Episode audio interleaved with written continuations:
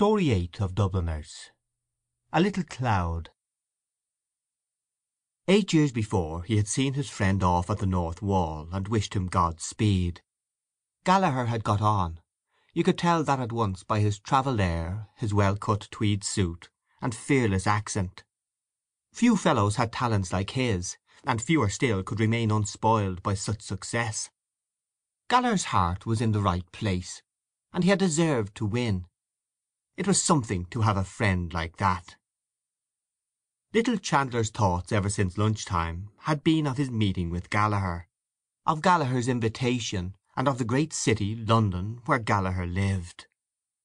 He was called Little Chandler because, though he was but slightly under the average stature, he gave one the idea of being a little man. His hands were white and small, his frame was fragile, his voice was quiet, and his manners were refined. He took the greatest care of his fair silken hair and moustache, and used perfume discreetly on his handkerchief. The half moons of his nails were perfect, and when he smiled you caught a glimpse of a row of childish white teeth. As he sat at his desk in the King's Inns he thought what changes those eight years had brought. The friend whom he had known under a shabby and necessitous guise had become a brilliant figure on the London press. He turned often from his tiresome writing to gaze out of the office window. The glow of a late autumn sunset covered the grass plots and walks. It cast a shower of kindly golden dust on the untidy nurses and decrepit old men who drowsed on the benches. It flickered upon all the moving figures, on the children who ran screaming along the gravel paths, and on every one who passed through the gardens. He watched the scene and thought of life, and, as always happened when he thought of life, he became sad. A gentle melancholy took possession of him. He felt how useless it was to struggle against fortune, this being the burden of wisdom which the ages had bequeathed to him. He remembered the books of poetry upon his shelves at home. He had bought them in his bachelor days, and many an evening, as he sat in the little room off the hall, he had been tempted to take one down from the bookshelf and read out something to his wife. But shyness had always held him back, and so the books had remained on their shelves. At times he repeated lines to himself, and this consoled him. When his hour had struck he stood up and took leave of his desk and of his fellow clerks, punctiliously. He emerged from under the feudal arch of the King's Inns a neat modest figure, and walked swiftly down Henrietta Street. The golden sunset was waning, and the air had grown sharp. A horde of grimy children populated the street. They stood or ran in the roadway, or crawled up the steps before the gaping doors, or squatted like mice upon the thresholds. Little Chandler gave them no thought. He picked his way deftly through all that minute vermin-like life, and under the shadow of the gaunt spectral mansions in which the old nobility of Dublin had roistered. No memory of the past touched him, for his mind was full of a present joy. He had never been in Corless's, but he knew the value of the name. He knew that people went there after the theatre to eat oysters and drink liqueurs, and he had heard that the waiters there spoke French and German. Walking swiftly by at night he had seen cabs drawn up before the door, and richly dressed ladies, escorted by cavaliers, alight and enter quickly. They wore noisy dresses and many wraps. Their faces were powdered, and they caught up their dresses, when they touched earth, like alarmed Atalantas. He had always passed without turning his head to look. It was his habit to walk swiftly in the street, even by day, and whenever he found himself in the city late at night he hurried on his way apprehensively and excitedly. Sometimes, however, he courted the causes of his fear. He chose the darkest and narrowest streets, and, as he walked boldly forward, the silence that was spread about his footsteps troubled him, the wandering silent figures troubled him, and at times a sound of low fugitive laughter made him tremble like a leaf. He turned to the right towards Capel Street. Ignatius Gallaher on the London press! Who would have thought it possible eight years before? Still, now that he reviewed the past, little Chandler could remember many signs of future greatness in his friend. People used to say that Ignatius Gallaher was wild. Of course he did mix with a rakish set of fellows at that time. drank freely, and borrowed money on all sides.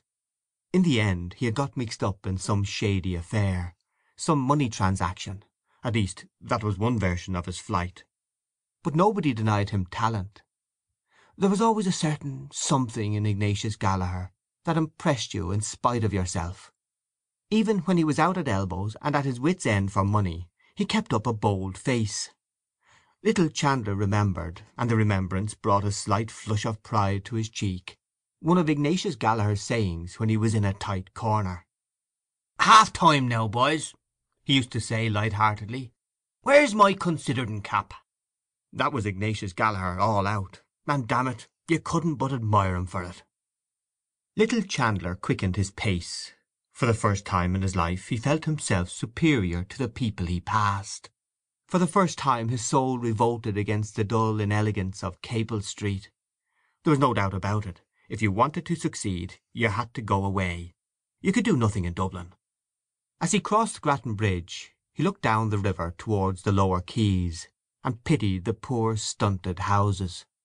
They seemed to him a band of tramps, huddled together along the river banks, their old coats covered with dust and soot, stupefied by the panorama of sunset, and waiting for the first chill of night bid them arise, shake themselves, and be gone. He wondered whether he could write a poem to express his idea.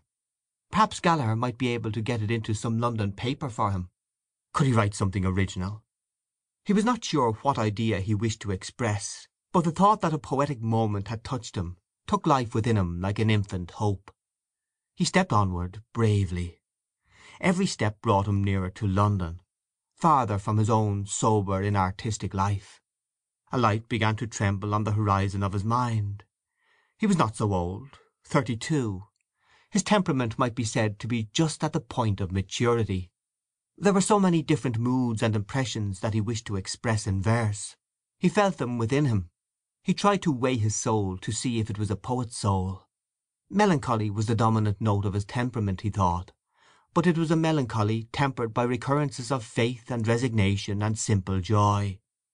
If he could give expression to it in a book of poems perhaps men would listen. He would never be popular, he saw that.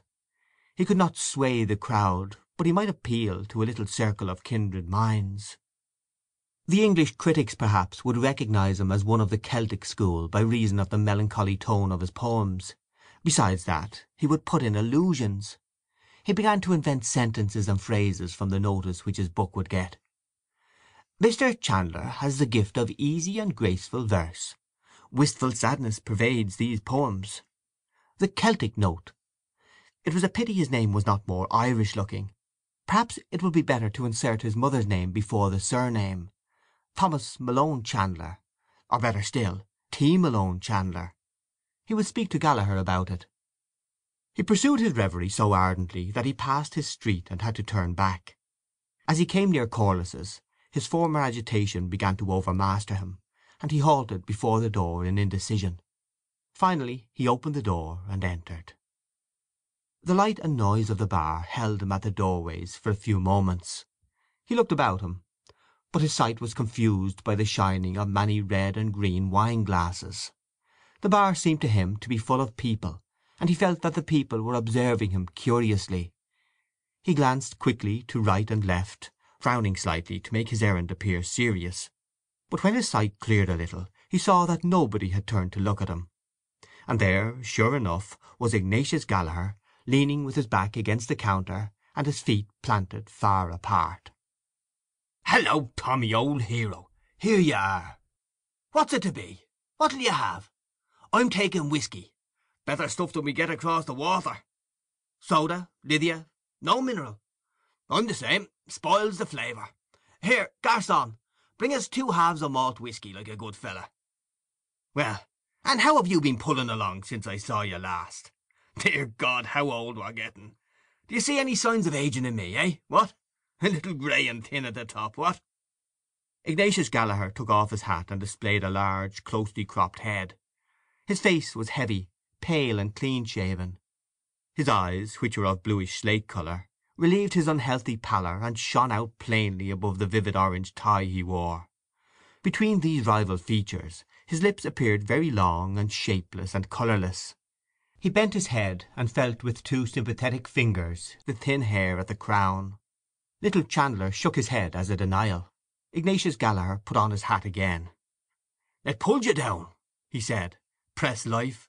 Always hurry and scurry looking for a copy, and sometimes not finding it, and then always have something new in your stuff. Damn proofs and printers, I say, for a few days. I'm deuced glad, I can tell you, to get back to the old country. Does a feller good, a bit of a holiday. I feel a ton better since I landed again in dear dirty Dublin. Here you are, Tommy. Water. Say when." Little Chandler allowed his whisky to be very much diluted. "You don't know what's good for you, my boy," said Ignatius Gallaher. "I drink mine neat." "I drink very little as a rule," said little Chandler modestly. I nod half one or so when I meet any of the old crowd. That's all." "Ah, well," said Ignatius Gallaher cheerfully. "Here's to us, and to old times and old acquaintance." They clinked glasses and drank the toast. "I met some of the old gang to day," said Ignatius Gallaher. Oh, "O'Hara seems to be in a bad way. What's he doing?" "Nothing," said little Chandler. "He's gone to the dogs." "But Hogan has a good sit, hasn't he?" Yes, he's in the Land Commission. I met him one night in London, and he seemed to be very flush. Poor O'Hara! Booze, I suppose." "Other things too," said little Chandler shortly. Ignatius Gallaher laughed. "Tommy," he said, "I see you haven't changed an atom. You're the very same serious person that used to lecture me on Sunday mornings when I had a sore head and a four on me tongue. You'd want to knock about a bit in the world. Have you ever been anywhere, even for a trip?" "I've been to the Isle of Man," said little Chandler. Ignatius Gallaher laughed. "The Isle of Man!" he said. "Go to London or Paris. Paris for choice. It'd do you good." "Have you seen Paris?" "I should think I have. I've knocked about there a little." "And is it really so beautiful as they say?" asked little Chandler. He sipped a little of his drink, while Ignatius Gallaher finished his boldly. "Beautiful!" said Ignatius Gallaher, pausing on the word, and on the flavour of his drink. "It's not so beautiful, you know. Of course it is beautiful, but it's the life of Paris. That's the thing. Ah, there's no city like Paris for gaiety, movement, excitement." Little Chandler finished his whisky, and after some trouble succeeded in catching the barman's eye. He ordered the same again. "I've been to the Moulin Rouge," Ignatius Gallaher continued when the barman had removed their glasses, "and I've been to all the Bohemian cafés. Hot stuff! Not for a pious chap like you, Tommy!" Little Chandler said nothing until the barman returned with two glasses. Then he touched his friend's glass lightly, and reciprocated the former toast. He was beginning to feel somewhat disillusioned. Gallaher's accent and way of expressing himself did not please him. There was something vulgar in his friend which he had not observed before. But perhaps it was only the result of living in London amid the bustle and competition of the press. The old personal charm was still there under this new gaudy manner. And, after all, Gallaher had lived. He had seen the world. Little Chandler looked at his friend enviously. "Everything in Paris is gay," said Ignatius Gallaher. "They believe in enjoying life, and don't you think they're right? If you want to enjoy yourself properly you must go to Paris; and mind you, they've a great feeling for the Irish there. When they heard I was from Ireland they were ready to eat me, man." Little Chandler took four or five sips from his glass. "Tell me," he said, "is it true that Paris is so immoral, as they say?" Ignatius Gallaher made a catholic gesture with his right arm. "Every place is immoral," he said. "Of course you do find spicy bits in Paris. Go to one of the students' balls, for instance. That's lively, if you like, when the cocottes begin to let themselves loose. You know what they are, I suppose?" "I've heard of them," said little Chandler. Ignatius Gallaher drank off his whisky and shook his head. "Ah," he said, "you may say what you like. There's no woman like the Parisienne. For style, for go." "Then it is an immoral city?" said little Chandler, with timid insistence. "I mean compared with London or Dublin." "London!" said Ignatius Gallaher. "It's six of one and half a dozen of the other. You ask Hogan, my boy. I showed him a bit about London when he was over there. He'd open your eye. I say, Tommy, don't make punch of that whisky. Liquor up. No, really. Oh, come on, another one won't do you any harm. What is it? The same again, I suppose. Well, all right. Francois, the same again. Will you smoke, Tommy? Ignatius Gallaher produced his cigar case. The two friends lit their cigars and puffed at them in silence until their drinks were served. I'll tell you my opinion, said Ignatius Gallaher, emerging after some time from the clouds of smoke in which he had taken refuge. It's a rum world. Talk of immorality. I've heard of cases. What I was saying, I've known them. Cases of immorality. Ignatius Gallaher puffed thoughtfully at a cigar, and then, in a calm historian's tone, he proceeded to sketch for his friends some pictures of the corruption which was rife abroad. He summarized the vices of many capitals, and seemed inclined to award the palm to Berlin. Some things he could not vouch for, his friends had told him, but of others he had had personal experience. He spared neither rank nor caste. He revealed many of the secrets of religious houses on the Continent, and described some of the practices which were fashionable in high society, and ended by telling, with details, a story about an English duchess, a story which he knew to be true. Little Chandler was astonished. "Ah, well," said Ignatius Gallaher, "here we are in old jog along Dublin, where nothing is known of such things." "How dull you must find it," said little Chandler, "after all the other places you've seen." "Well," said Ignatius Gallaher, "it's a relaxation to come over here, you know. And after all, it's the old country, as they say, isn't it? You can't help having a certain feeling for it. That's human nature. But tell me something about yourself. Hogan told me you had tasted the joys of connubial bliss. Two years ago, wasn't it?" Little Chandler blushed and smiled. "Yes," he said. "I was married last May twelvemonths." "I hope it's not too late in the day to offer my best wishes," said Ignatius Gallaher. I didn't know your address, or I'd have done so at the time." He extended his hand, which little Chandler took. "Well, Tommy," he said, "I wish you and yours every joy in life, old chap, and tons of money, and may you never die till I shoot you.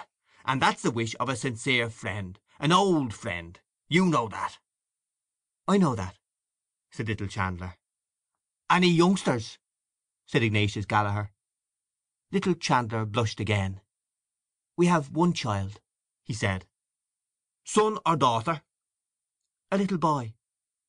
Ignatius Gallaher slapped his friend sonorously on the back. "Bravo!" he said. "I wouldn't doubt you, Tommy." Little Chandler smiled, looked confusedly at his glass, and bit his lower lip with three childishly white front teeth. "I hope you'll spend an evening with us," he said, "before you go back. My wife will be delighted to meet you. We can have a little music and—" "Thanks awfully, old chap," said Ignatius Gallaher. "I'm sorry we didn't meet earlier, but I must leave to morrow night." "To night, perhaps?" "I'm awfully sorry, old man. You see, I'm over here with another fella. Clever young chap he is, too, and we arranged to go to a little card party. Only for that." "Oh, in that case—" "But who knows?" said Ignatius Gallaher considerately. Next year I may take a little skip over here, now that I've broken the ice. It's only a pleasure deferred." "Very well," said little Chandler. "The next time you come we must have an evening together. That's agreed now, isn't it?" "Yes, that's agreed," said Ignatius Gallaher. "Next year, if I come, parole d'honneur." "And to clinch the bargain," said little Chandler, "we'll just have one more now." Ignatius Gallaher took out a large gold watch and looked at it. "Is it to be the last?" he said. "Because, you know, I have an A.P." "Oh yes, positively," said little Chandler. "Very well, then," said Ignatius Gallaher. "Let us have another one as a Durrus. That's good vernacular for a small whisky, I believe." Little Chandler ordered the drinks. The blush which had risen to his face a few moments before was establishing itself. A trifle made him blush at any time, and now he felt warm and excited. Three small whiskies had gone to his head, and Gallaher's strong cigar had confused his mind, for he was a delicate and abstinent person. The adventure of meeting Gallaher after eight years, of finding himself with Gallaher in Corless's, surrounded by lights and noise, of listening to Gallaher's stories, and of sharing for a brief space Gallaher's vagrant and triumphant life, upset the equipoise of his sensitive nature. He felt acutely the contrast between his own life and his friend's, and it seemed to him unjust. Gallaher was his inferior in birth and education. He was sure that he could do something better than his friend had ever done, or could ever do, something higher than mere tawdry journalism, if he only got the chance. What was it that stood in his way? His unfortunate timidity. He wished to vindicate himself in some way, to assert his manhood. He saw behind Gallaher's refusal of his invitation. Gallaher was only patronizing him by his friendliness, just as he was patronizing Ireland by his visit. The barman brought their drinks. Little Chandler pushed one glass towards his friend, and took up the other boldly. "Who knows," he said, as they lifted their glasses. "When you come next year, I may have the pleasure of wishing long life and happiness to Mr. and Mrs. Ignatius Gallaher." Ignatius Gallaher, in the act of drinking, closed one eye expressively over the rim of his glass. When he had drunk he smacked his lips decisively, set down his glass, and said, no blooming fear of that, me boy. I'm going to have my fling first, and see a bit of life and the world before I put my head in the sack, if I ever do." "Some day you will," said little Chandler calmly. Ignatius Gallaher turned his orange tie and slate blue eyes full upon his friend. "You think so?" he said. "You'll put your head in the sack," repeated little Chandler stoutly. "Like every one else, if you can find the girl. He had slightly emphasized his tone, and he was aware that he had betrayed himself; but, though the colour had heightened in his cheek, he did not flinch from his friend's gaze. Ignatius Gallaher watched him for a few moments, and then said, "If ever it occurs, you may bet your bottom dollar there'll be no mooning and spooning about it. I mean to marry money. She'll have a good fat account at the bank, or she won't do for me." Little Chandler shook his head. "Why, man alive, said Ignatius Gallaher vehemently. "Do you know what it is? I've only to say the word, and to-morrow I can have the woman and the cash. You don't believe it? well, I know it. There are hundreds—what am I saying—thousands of rich Germans and Jews rotten with money, that'd only be too glad. You wait a while, me boy. See if I don't play my cards properly. When I go about a thing I mean business, I tell you. You just wait." He tossed his glass to his mouth, finished his drink, and laughed loudly. Then he looked thoughtfully before him, and said in a calmer tone, "But I'm in no hurry. They can wait. I don't fancy tying myself up to one woman, you know." He imitated with his mouth the act of tasting, and made a wry face. "Must get a bit stale, I should think," he said. Little Chandler sat in the room off the hall, holding a child in his arms. To save money they kept no servant, but Annie's young sister Monica came for an hour or so in the morning and an hour or so in the evening to help. But Monica had gone home long ago. It was a quarter to nine. Little Chandler had come home late for tea, and, moreover, he had forgotten to bring Annie home the parcel of coffee from Bewley's. Of course she was in a bad humour, and gave him short answers. She said she would do without any tea, but when it came near the time at which the shop at the corner closed, she decided to go out herself for a quarter pound of tea and two pounds of sugar. She put the sleeping child deftly in his arms, and said, "Here, don't waken him." A little lamp with a white china shade stood upon the table, and its light fell over a photograph which was enclosed in a frame of crumpled horn. It was Annie's photograph. Little Chandler looked at it, pausing at the thin, tight lips. She wore the pale blue summer blouse which he had brought her home as a present one Saturday. It had cost him ten and elevenpence. But what an agony of nervousness it had cost him! How he had suffered that day, waiting at the shop door until the shop was empty, standing at the counter and trying to appear at his ease while the girl piled ladies' blouses before him, paying at the desk and forgetting to take up the odd penny of his change, being called back by the cashier, and finally striving to hide his blushes as he left the shop by examining the parcel to see if it was securely tied. When he brought the blouse home Annie kissed him, and said it was very pretty and stylish. But when she heard the price she threw the blouse on the table and said it was a regular swindle to charge ten and elevenpence for it. At first she wanted to take it back, but when she tried it on she was delighted with it, especially with the make of the sleeves, and kissed him and said he was very good to think of her. Ah! He looked coldly into the eyes of the photograph, and they answered coldly. Certainly they were pretty, and the face itself was pretty, but he found something mean in it. Why was it so unconscious and ladylike? The composure of the eyes irritated him; they repelled him and defied him. There was no passion in them, no rapture. He thought of what Gallaher had said about rich Jewesses. Those dark Oriental eyes, he thought, how full they are of passion, of voluptuous longing. Why had he married the eyes in the photograph? He caught himself up at the question, and glanced nervously round the room. He found something mean in the pretty furniture which he had bought for his house on the hire system. Annie had chosen it herself, and it reminded him of her. It was too prim and pretty. A dull resentment against his life awoke within him. Could he not escape from his little house? Was it too late for him to try to live bravely like Gallaher? Could he go to London? There was the furniture still to be paid for. If he could only write a book and get it published, that might open the way for him. A volume of Byron's poems lay before him on the table.